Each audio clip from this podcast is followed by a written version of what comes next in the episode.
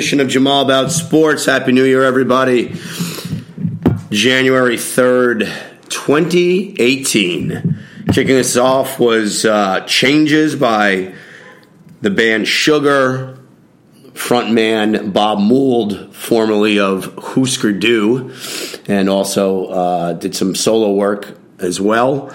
Uh, thought the song would be apropos since there have been lots of changes, or there will be lots of changes in the head coaching ranks the NFL, as there always are this time of year. Black Monday a couple of days ago.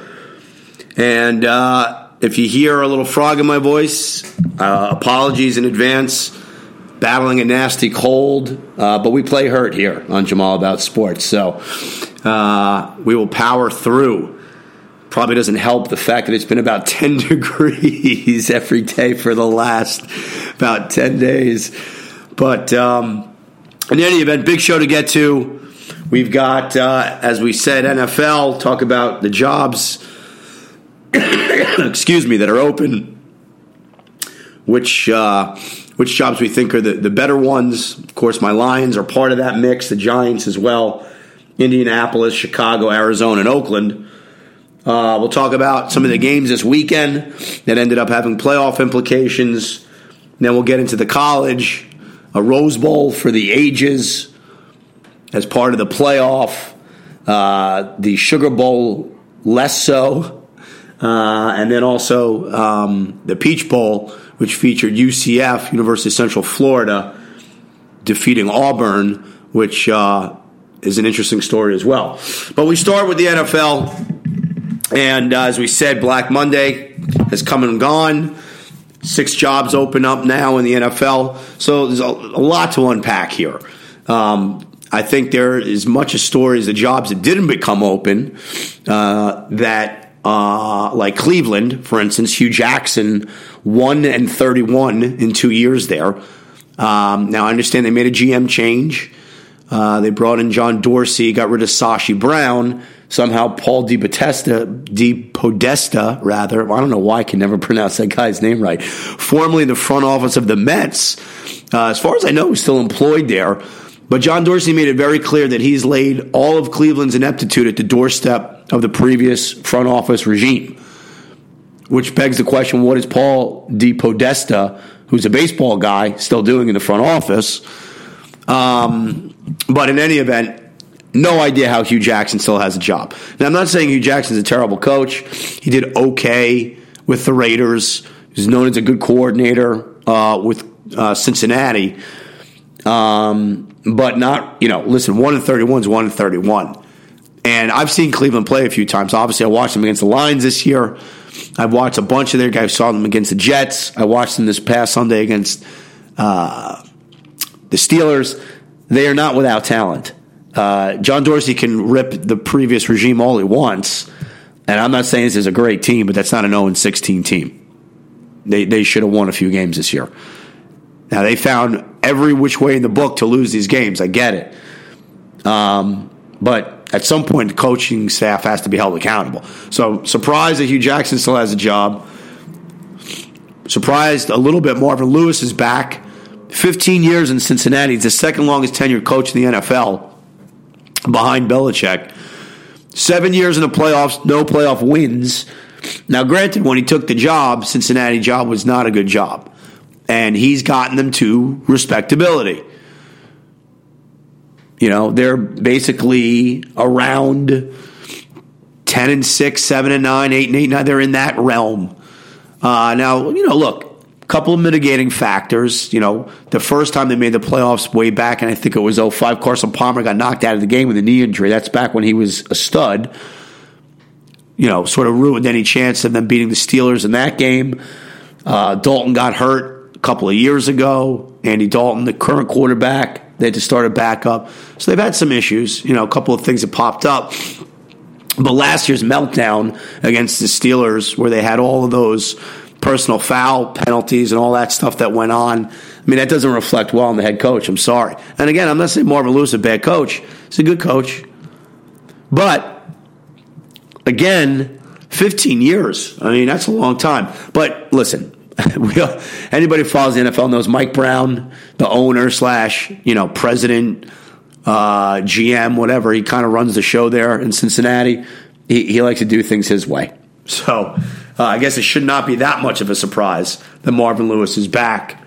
Um, which brings us to so I'm surprised both those jobs are still uh, didn't make a change. I'm also surprised the Redskins didn't make a change.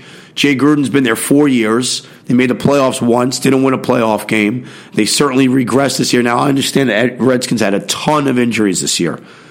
And the whole Kirk Cousins situation is not his fault. That's the that's the front office's issue with you know neglecting to give him a long term deal. You know they offered him one, Cousins turned it down. He's playing on the franchise, uh, you know, tender making a ton of dough.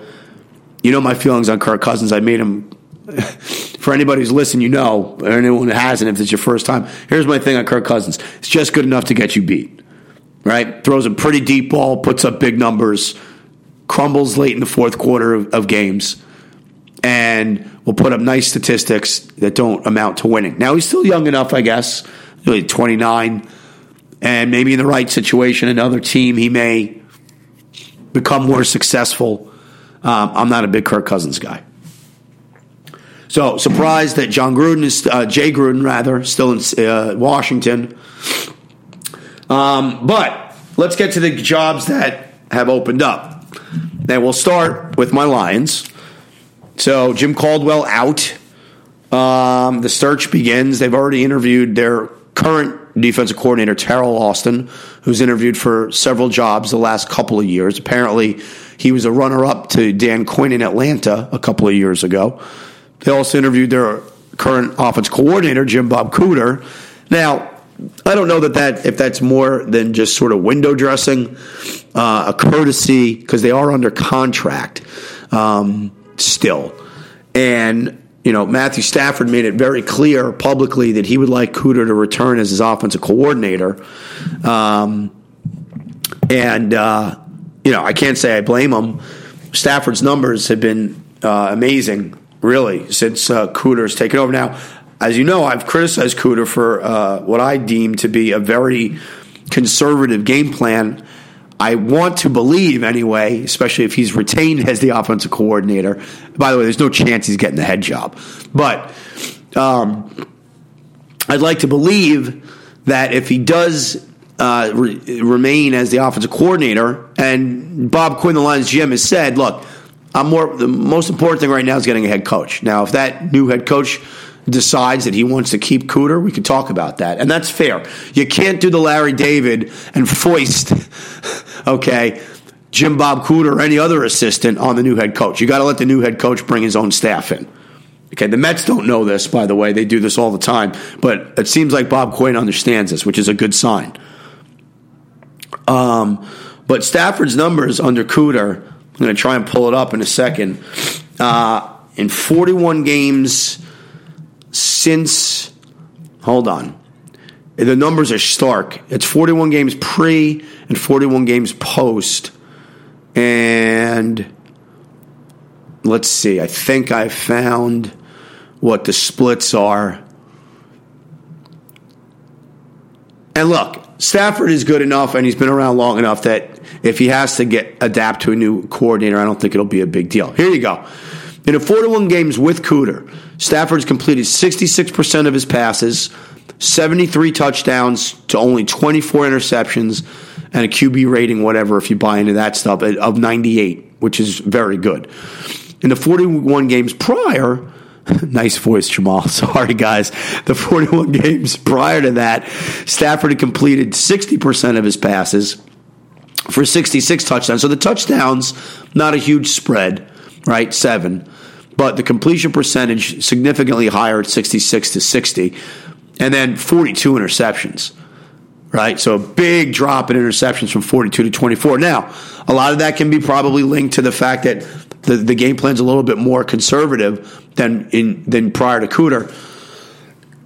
Excuse me, but to be fair, this year, particularly the second half of the season, the Lions did open it up a lot more, and Stafford completed a lot more downfield passes. To wit, Marvin Jones had his best year as a Lion, his best year in the NFL. He had 1,100 yards on only 61 catches for an average of 18 yards a catch. Um, so, you know, they did throw the ball downfield a lot more this year. Golden Tate had a 71 yard touchdown uh, on Sunday against Green Bay. So um, I think they did open it up a lot more in the second half. So we'll see. But in any event, getting back to the Lions' job, um, you know, last year we ranked the jobs in terms of what we thought were the good jobs. I said I thought Jacksonville was a sneaky good job. Turns out I was right. Marrone's done a good job there. In the playoffs. I thought the Bills was a sneaky good job. Turns out I was right. They're in the playoffs. I said the Chargers was a sneaky good job. Now they didn't make the playoffs, but they went nine and seven, and they had had they had a, a even competent field goal kicker, they would have probably won eleven games. So, um, and the reason I liked, the, you know, we'll go back. The reason I liked all those jobs, reason I liked Jacksonville was because of the defense. I thought it was getting better, and I thought if they could get a coach in there that could get Blake Bortles to play better, excuse me, that might be a good job. Bills, I think Tyrod Taylor is better than even their own new head coach thinks he is after he benched them that one time. And they gave up 50 points to the Chargers, and the guy that replaced them, Nathan Peterman, threw five interceptions in the first half. Um, but I also thought the Bills' defense was good, and I thought it was miscast playing in a 3 4 under Rex Ryan. They're back to playing a 4 3 under Sean McDermott and they they live and die on turnovers, but they've gotten a bunch of turnovers this year. You know, uh, Jordan Poyer, Micah Hyde, who's an excellent free agent signing from the Packers, really good player out of Iowa, typical Iowa player, really smart, tough. Um, and the rookie Tre'Davious, uh, White uh, out of LSU, who a lot of people thought was the most pro-ready corner, uh, had a tremendous year. He's probably going to be defensive rookie of the year.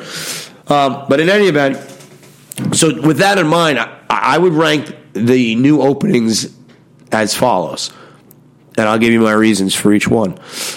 First of all, I think they're all pretty good jobs.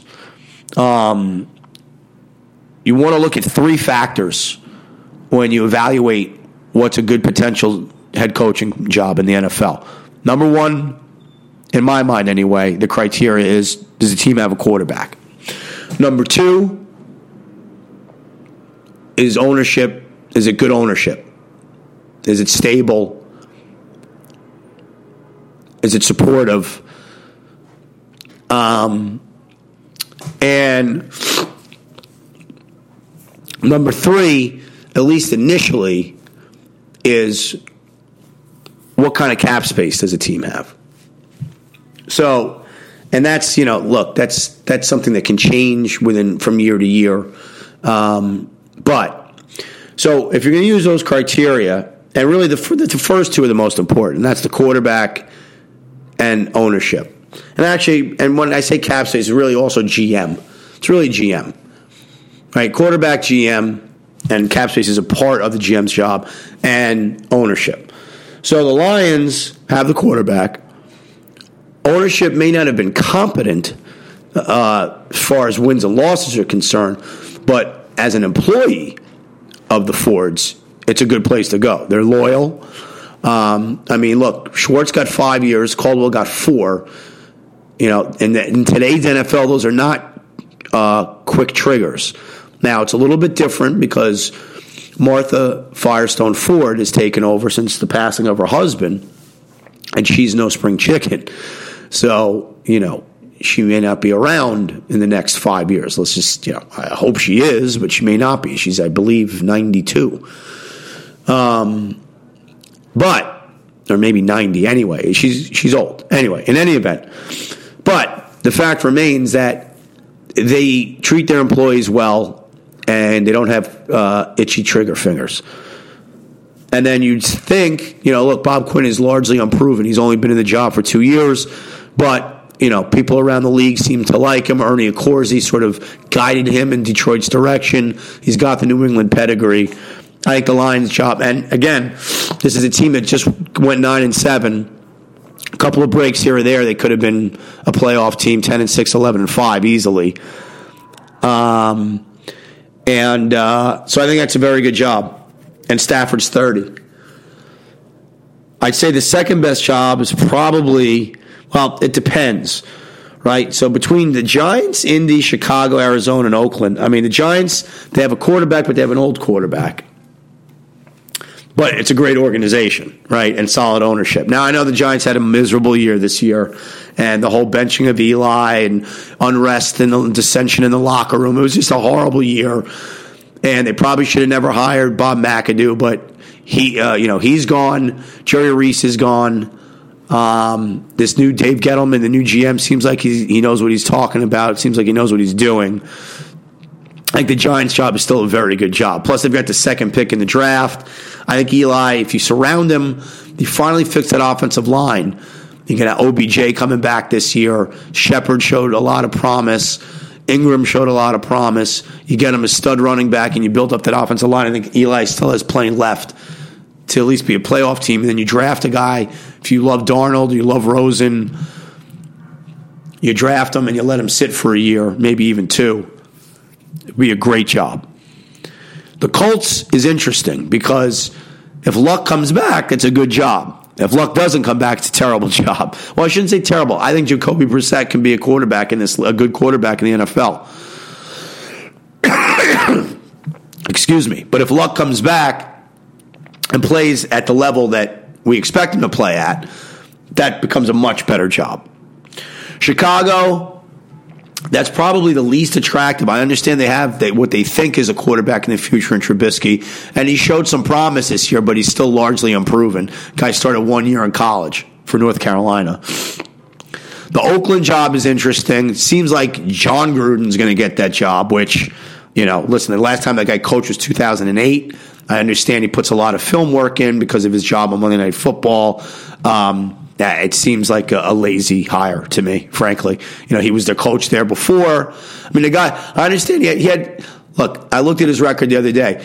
He had a couple of very good years with Oakland. They did get screwed in the, in the, the Tuck rule game, no question. Um, he did win a Super Bowl with Tampa the year after he left the Raiders when they basically had the whole Raiders playbook. Um, they had a couple good years in Tampa, and a couple really bad years in Tampa also. Never developed a quarterback there. You know, he won with Brad Johnson as his quarterback against a Rich Gannon led Raiders team. You know, it's not like he beat Tom Brady or even Ben Roethlisberger or any other really good quarterback. And you could say, oh, well, you know, he won with Brad Johnson. Kudos for that. Well, I guess, yeah. But again, you know, he thought Shaun King was the next guy. He never turned out to be the next guy. Let's say he was a bad coach, but, you know, this idea that he's some legendary coach is crazy. And again, it's been 10 years since he last coached the NFL. But anyway, that job could be a good job because they've got Derek Carr. Now, again, the Raiders, uh, by the way, I was a little surprised the Raiders let Jack Del Rio go after only three years. They were 12 and 4 last year. And yes, they lost the playoff game because Carr got hurt. They probably would have wiped the field with Houston last year if Carr would have played. And he was banged up again this year. And I understand they had issues on defense and they had to change coordinators in the middle of the year. It was a bad year for them. I get it. But, you know, after one one year removed from 12 and 4, you get rid of the guy? Seems strange. But I think that's a good job. Arizona is interesting because Carson Palmer just announced his retirement. They need a quarterback in the worst way. The rest of the pieces on that team are pretty good. They're going to have David Johnson coming back, one of the best running backs in the NFL. Larry Fitzgerald, I don't know if he's going to retire or not, but he still had over 100 catches this year. Guy is a, a physical marvel, just keeps going. And they've got a lot of good pieces on defense. So they, that's an interesting scenario to see if they dip into the free agent pool here with maybe a Kirk Cousins or Teddy Bridgewater or Case Keenum, three of the most highly touted uh, free agent quarterbacks available. So if I had to rank it, I'd say Lions one, Giants two, Indy, Indy, Indy, three, Indy three. That Luck is going to be back and playing at his level. Oakland four. Arizona five and Chicago six. And you know, it's interesting. Getting back to the lines a little bit. Look, Jim Caldwell. I've said it all year. He's a good man. He's a decent man. The players loved him. Sometimes that's a little bit of a problem, maybe. And well, he was hardly. He was far from a disaster. Four years, three out of the four years, they had winning records. Two back to back nine and sevens, a seven and nine, and the first year was his apex at eleven and five, and probably should have beaten the Cowboys in a playoff game. Got screwed with the no call, or the picking up the flag, rather. But again, in that game, after that play, when faced with a fourth and one on the other side of the 50, rather than, you know, go for it and be aggressive, he decided to punt. Now, I understand it wasn't his fault the punter decided to rip off a 10 yard punt there. But, you know, I've talked about it a million times. Look, a really good guy and not a bad coach just not the guy to bring them to the next level. And that's what the GM said. Look, we had problems beating the really good teams. Like they were four and twenty three against teams with winning records. That's not very good. They never won a division in four years. You know, and seemingly the division was there for the taking this year with Aaron Rodgers going down. Now the Vikings sort of threw a monkey wrench into that by playing very well on defense, and Case Keenum came out of nowhere play really well. By the way, can we stop with Kirk uh, putting Sam Bradford in the same sentence as Aaron Rodgers? I keep reading and hearing that. Oh, well, in the season where both Aaron Rodgers and Sam Bradford went down for the year, who cares about Sam Bradford? Guy isn't any good. He's never done anything in this league. And Case Keenum played better than he ever played for them anyway. Cares? Sam Bradford, please. I mean, nobody's gotten by more on reputation and their draft status because he's a former number one overall pick than Sam Bradford. He has done any, first of all, he's always hurt, always. And when he's played, he's been okay. So stop uh, putting him in the same category. You know, the fact that he got hurt in the same category as Aaron Rodgers getting hurt. The Packers are a stinky team without Aaron Rodgers, as they showed this year. The Vikings have always have, have since Mike Zimmer's been there have had a very good defense and a good running game. Completely separate things. Just because both are starting quarterbacks in the same division has nothing to do with one another. So, listen. Quinn is putting his neck out on the line here, supposedly, but I love it. I love the. Uh, I don't even think it's a big risk, but I just I love the fact that his mindset is nine and seven is not good enough. And if you watch the Lions every week, like I do, you can see there's just something missing. It's hard to put your finger on it. I think the easiest way to say it is that there's just an overall lack of aggressiveness that is at odds with the best player on a team who's the quarterback um, in the way Caldwell coached. You know, yes, there was the nine men on the field and ten men on the field, a couple lapses. It looks really bad, and it is really bad. Um, but for the most part, this was a well prepared team. For the most part, this team played very hard. They cut down a lot of the dumb penalties from years prior. They did a lot of good things. He did. Just not a lot of great things, or really no great things.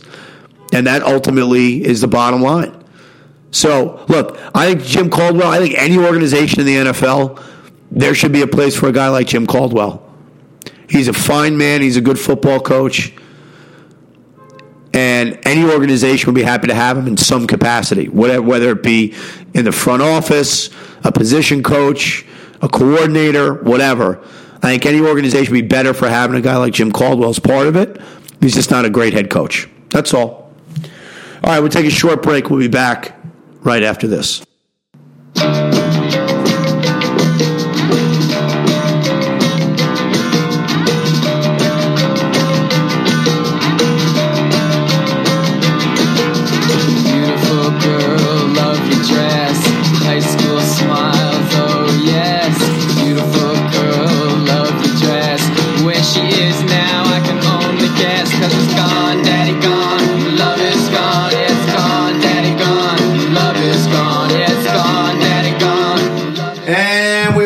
Here on the first show of 2018 on Jamal About Sports. That, of course, Gone Daddy Gone by the Violent Femmes. which I believe was later covered by Gnarls Barkley, uh, which contained uh, CeeLo Green. And it seems like that was about five minutes ago, but somehow I think that was in like 2000 or 2001, which is scary. All right, we're back here playing hurt, trying to power through. Again, I apologize about the uh, the hoarse voice. So, probably the most interesting story over the weekend, as far as the NFL and the playoffs are concerned, was what happened in Cincinnati, or sorry, in Baltimore, between the Bengals and the Ravens, and then ultimately the Bills. So, the scenario was simple uh, for a couple of teams. Titans win and they're in, and they did. They beat Jacksonville. Um, the Ravens just needed to beat the Bengals at home to make the playoffs, and the Bills needed to win and then get some help um, in the form of the Ravens losing to the Bengals. So that Bengals Ravens game, um, you know, look, uh, we talked about it last week. You had. Um, the Bengals had been outscored 67 to 14 in back to back weeks against the Vikings and the Bears. Then they played the Lions, they beat the Lions. Uh, but, you know, again, there were still rumors swirling Marvin Lewis was going to be back, it was not going to be back. Um, people pretty much said that, you know, the, the Bengals had, had, you know, mailed it in. They showed against the Lions, they hadn't. Um, and then, listen, if I were a Ravens fan, that game would have scared the hell out of me because it's a division game. And what you see now, in the NFL, and this has been the case for a while, even if a team is supposedly bad, they have a bad record, when they play division team and they have the ability to, to ruin a, a division opponent's season, these guys play. They play. They know, and they play hard. And the Bengals wanted nothing more than to ruin the Ravens' season, and they did. You know, they went up early. The Ravens, to their credit, battled back in that game. It was 17 10. And I thought this was going to put the Ravens away. And to their credit, they, they came back. So they're, Flacco's driving them down the field. He hits one of the receivers dead in the hands on like a slant route that would have given him a first and 10 at about, I think, like the 10 yard line of Cincinnati. So they're in the red zone. Instead, the ball bounces out of his hands, goes into Darqueze Dennard's uh, uh, hands D back for the Bengals, and he returns it for a touchdown. 14 point swing. So instead of 17 7, they're now down 24 10. To their credit, the Ravens battled back, took a 27 24 lead late in that game. Had uh, the Ravens, rather, took a lead 27 24 late. Had the Bengals at fourth and 12 from midfield with under a minute left. With under a minute left, Fourth and 12. Gave up a touchdown to Tyler Boyd with 44 seconds left. Absolute killer. I mean, they got the ball back. They got a sack. You know, completed a couple short passes. They never really threatened. I mean, an absolute killer. So, again, you know, these must these games you should win. And I get it. Look, the Lions didn't win against good teams, but you don't take any wins for the in the NFL for granted. You know, I mean, the Patriots, for all their greatness, can, can, you name me one good team that's been in their division since they've been on this run since 2000? Can you name me one? Can you name me one other team in the AFC East that's been a formidable opponent year in and year out, that's been a real threat to the Patriots? Can you name one? The Bills? No. The Dolphins, certainly not, and certainly not the Jets. I mean, have each of those teams had a little pocket here or there where they've had a nice season or two? Yeah, but not on a consistent basis. And as we've pointed out many times on the show, Brady has never had to deal with a top flight quarterback in that division since he's been in the league. Never. So you do not take wins for granted in the NFL. And the Cincinnati Baltimore game is uh, proof positive of that. And so the nice little uh, sort of uh, consequence out of this is, I guess, apparently Andy Dalton, the quarterback for the Bengals, has a has a son who has. Um, uh, some kind of a malady. I'm not exactly sure what it is, but I think he was born with some sort of a birth defect. And so he started a foundation to raise money for research and a cure. Um, And uh, so I guess a lot of Bills fans, um, as of yesterday, the number was 175 grand, had donated money to, to Dalton's uh, foundation and his charity as a thank you for him beating the Ravens and putting the Bills in the playoffs. By the way, for the first time since the Music City Miracle, where they lost on that lateral, Frank Wycheck from Maryland, by the way, to Kevin Dyson uh, back in 2000. So uh, Bills fans went absolutely nuts. You know, and that's another example. So the Bills played the Dolphins. The Dolphins didn't even start Jay Cutler. They started David Fales, who was an undrafted free agent out of Fresno State, who went to uh, was on the Bears for a while. Um, has bounced around the league. They started him on Sunday, and you know the Bears, the Dolphins rather, were up 19-3, I think, in that game, and and the the um, I'm sorry, the Bills were up 19 3 on the Dolphins, and the Dolphins battled back and made that a game. Again, division opponent, even with a, a third string, ostensibly quarterback, you know, they want to knock them out. So, uh, but congratulations to the Bills for getting that done. Um, if you're Baltimore or Baltimore fan, you have to be sick to your stomach. Brutal loss. And um, so away we go. We've got um, Tennessee versus Buffalo. We've got. Uh, actually, I didn't really talk anything about the NFC playoff picture. So Atlanta needed a win to get in, and they did. They had Carolina at home. wasn't pretty. Five Matt Bryant field goals and one touchdown got it done. Cam Newton had the worst game of the season. Uh, had a stinker. So uh, New Orleans will now play Carolina in New Orleans. Atlanta will play the Rams in uh, L.A. Um, with obviously Minnesota and Philly getting buys. Excuse me.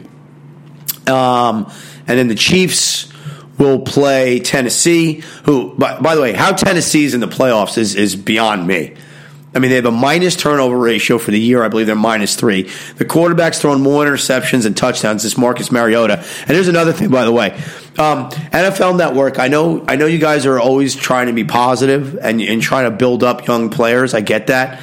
And I'm not saying Mariota is a bad quarterback. I, I, I, would say the grade on him is is is uh, supremely incomplete at this point, uh, which makes sense. I mean, he's only been in the league a couple of years. But stop uh, pointing out the fact that he only has one red zone interception in his uh, career. Okay, because what that means is from the 20 yard line or in. But so if you're at the 24 yard line and you throw an interception in the end zone, that doesn't count technically as a red zone interception. Well, who cares? That's stupid. It's still a terrible turnover in scoring position. And I've seen him do that many times. So, uh, enough already with that idiotic statistic. It's meaningless. Stop throwing it up there. And the TV does it all the time too. They love to put post that stat. It's a meaningless statistic. Um, Mariota did not have a very good year for them. He did have a big uh, third down conversion run.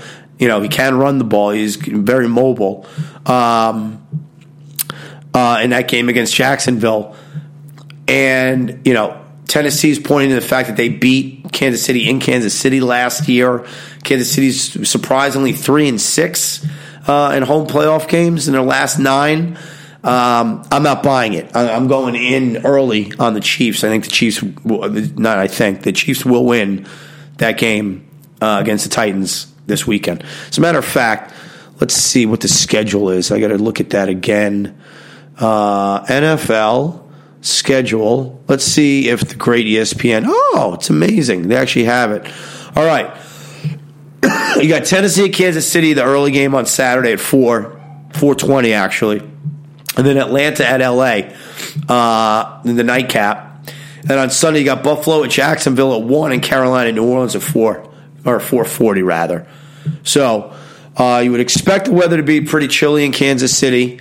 Uh, obviously, LA, the weather should probably be pretty good. Jacksonville, you know, normally it'd be pretty good. Although with this massive uh, cold snap, it's hitting the whole East Coast. Could be kind of chilly down there in Jacksonville, but it shouldn't be an issue for Buffalo, but could be an issue for Jacksonville.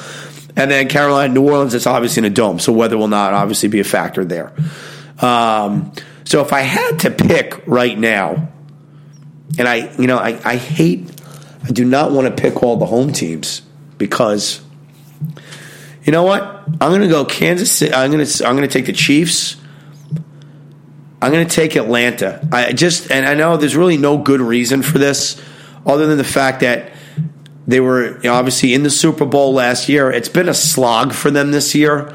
They've been very inconsistent. Um, the Rams are, you know, the new it girl in the NFL now, and Jared Goff and the whole nine yards, and the handsome new 31 year old head coach, and you know, and the high flying offense, and Todd Gurley, who is great, but you know, it's a young team. Obviously, it's Goff's second year. Um, there's no real home field advantage playing in LA. It's a, one of the worst sports towns ever, and. Uh, no offense, Justin. And uh, so, I mean, it's not like going into Kansas City or, the, or New Orleans, that's for sure. So I'm going to take Atlanta in that game. And then in the Sunday games, you know, I'd love to see Buffalo Beach, Jacksonville. it all depends on if LeSean McCoy is healthy, the running back for the Bills. I don't know yet. They haven't announced it. So I'm actually going to hold off on the game. If McCoy is healthy, I'm actually take Buffalo. If not, I'll take Jacksonville, and then I will take the Saints at home against Carolina since I have the Saints going to the Super Bowl against the Patriots. All right, moving on. Uh, college. We had some. We had a great, great game in the Rose Bowl between Georgia, uh, my Bulldogs, and uh, Oklahoma, the other team I really liked all year this year. But before we get to that, we want to talk about University of Central Florida beating Auburn right? So UCF finished their year undefeated. I read earlier that they've decided to basically anoint themselves national champions. Uh, Danny White, the athletic director, is going to give the coaches bonuses based on the fact that they won the national championship, which I thought is uh, it's hilarious. Um, I love it. I think it's great. They're basically, you know. Uh, throwing up the one finger salute to the, the college football playoff committee and you know what? Good for them. Good for them. I mean, look, they beat Auburn. Auburn beat Georgia, and Auburn beat Alabama this year. The two teams playing for the national championship. And if UCF at the end of this whole thing isn't at, at isn't ranked third, I mean, not that it's. I guess it's of little solace to them. Uh, it shouldn't be. That's still a, a great accomplishment. For consider this: UCF was 0 and 12 two years ago. 0 and 12, just two years ago. Scott Frost, there may not be a better job coaching football than what Scott Frost did there. And now, look, he's on his way to Nebraska. We talked about that in an earlier show. He's an alum. He played there. Tom Osborne, you know, gives you the siren's call. You're going to take it. I get it. But by the way, kudos to he to him and his staff. He's taking his whole staff from Central Florida with him to Nebraska. Every single one of those guys stuck around and worked and practiced. They basically did two jobs for two weeks and then coached the bowl game and beat Auburn. Good for them. He's a class act and a hell of a coach. And that Shaquem Griffin who we also talked about earlier, the outside linebacker with one hand. All he did against Auburn was have 12 tackles, a sack and a half, and like two pass breakups. Guy was everywhere. Made huge play after huge play. That guy, could, that kid could play for me any day. I'd love to see him on the Lions next year. The guy left it all out on the field. He, uh, un, unbelievable. Unbelievable. Everywhere. Guy was all over the field. And you know what? Let's take a look because I have to admit, I did not give UCF any consideration for being part of the college football playoff. I, like everybody else, fell into the old, uh, you know, power conference teams. Look, I watched them beat the crap out of Maryland this year. Now, I understand Maryland wasn't any good, but that was when Maryland still had their quarterback, and they knocked him out of the game. And then the second the quarterback for Maryland went out of the game, UCF went absolutely nuts. So, um, you know, look, give them credit. They were the ones that knocked uh, Kasim Hill out of the game. All right, I'm going to take a look at their schedule right now. All right. They beat All right, Florida International, who look not great, right? Um, but I believe that's Lane Kiffin's team, right? They made a bowl game. They crushed them 61-17. Then they had two weeks. Then they couldn't play for two weeks because of the hurricane. Okay. Then they played Maryland in Maryland, won 38 to 10. That's a Big Ten team, Power Five team. I get it. It's Maryland. We weren't any good, but they still went and whomped a Big Ten team at their place. Then they stomped on Memphis 40 to 13. Memphis, a good team, made a bowl. Killed Cincinnati 51 23. Cincinnati's not very good. Killed East Carolina 63 21. East Carolina's not any good. They beat Navy 31 21. Okay, Navy, not a great year for Navy, but they did make a bowl game. Austin Peay, that's a joke. They beat SMU. SMU made a bowl game. Destroyed UConn. UConn's not any good. They beat Temple badly, 45 19. Temple, not great, made a bowl game. Then they, they beat USF uh, in a conference uh, game to get no, it wasn't a conference game, just to get to forty, uh, just to, to get into their conference championship. In that amazing game we talked about, USF is a very good team. They won their bowl game over Texas Tech, and then they they beat Memphis, who then ended up being ranked twentieth in their college in their conference championship game, 62-55. Okay, so look. excuse me. I get it. The American Athletic Conference isn't isn't the Big Ten, and it's not the ACC, and it's not the SEC, and it's not, I guess, the Pac-12. But it's not as bad as you think. Which again, all it does, all this does is basically further underscore the fact that four teams is not enough. Because if UCF can beat Auburn, who beat both the teams playing in the national championship but there's not a spot for them in a playoff, something's wrong. That's it. Plain and simple. I want to hear about their schedule because, again, everybody loved Auburn, loved them, even though they have three losses and now four, but whatever. So, you know, look, everyone said before there's no way you can have a playoff. We have a playoff now, four teams. Then everybody said, well, it can only be four teams. That's ridiculous, too. Should probably be eight you could even make an argument for 16.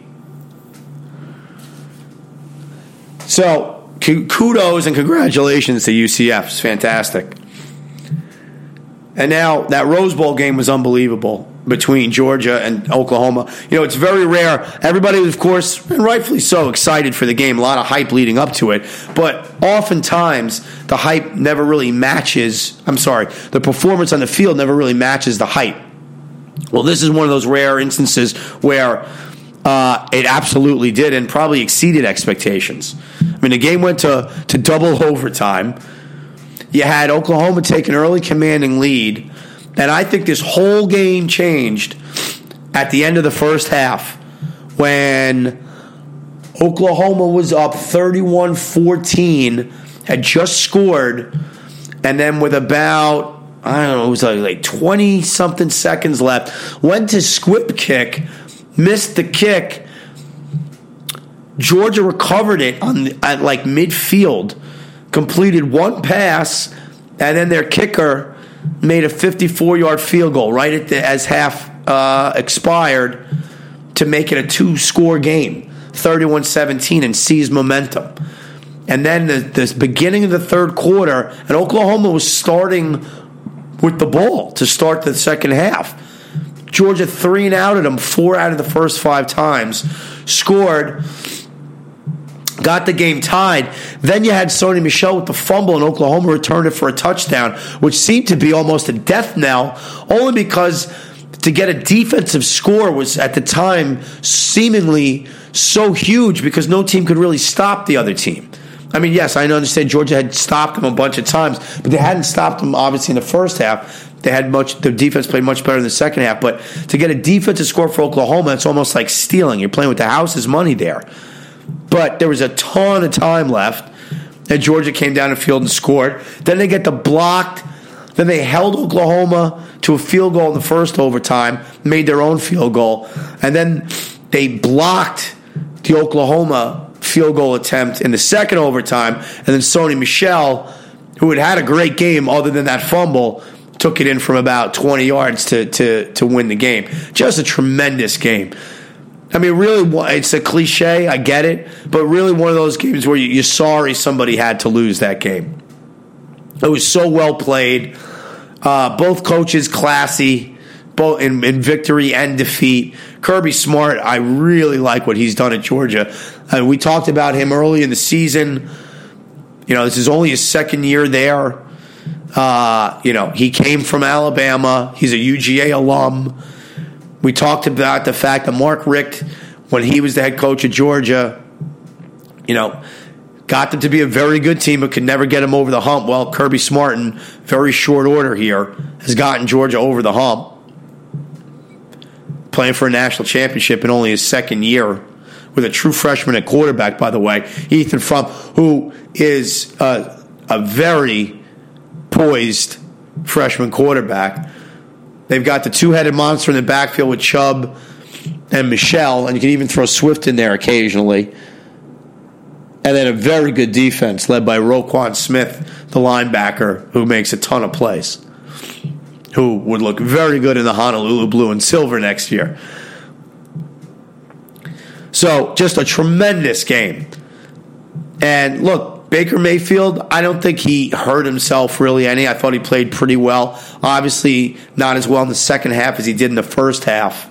Um, but he certainly is not the reason why they lost that game. And, you know, it's interesting. There's going to probably be a lot of mixed opinions about him when it comes to the draft. Um, you know what team I could absolutely see drafting him? Patriots. End of the first round right? Let him sit now, you know, for what, probably another couple years behind Brady. I mean, would that just be such a Patriots thing to do? Now, I don't dislike Mayfield as uh, the way a lot of other people do. I can see why he rubs people the wrong way. I get it. For some reason, and generally I don't like guys like that. For some reason, it, it doesn't bother me. I feel like it's it's it's it's authentic uh, some of these guys, I feel like it's a little forced. I think he genuinely is just kind of like that. Um, now he's going to have to probably tone it down some, but I mean that would just be a perfect place for him to go. Is the Patriots, right? The team that everybody loves to hate, except if you know you live in New England, and then he could go sit there for two years and learn at the at the feet of the master, and then be you know a ready-made stud. Uh, in a couple of years. I'd be interested to see if that actually happens. That's my prediction, though. All right. That is it for tonight's show. Thank you for bearing with me with the horrible voice. As always, thank you for listening. Check us out on iTunes, on Facebook, Twitter, at Jamal About Sport and OS. Uh, we've got football Saturday. We've got football Sunday. We've got the national championship on Monday, so we'll be back next Tuesday to break it all down. Until then, peace out.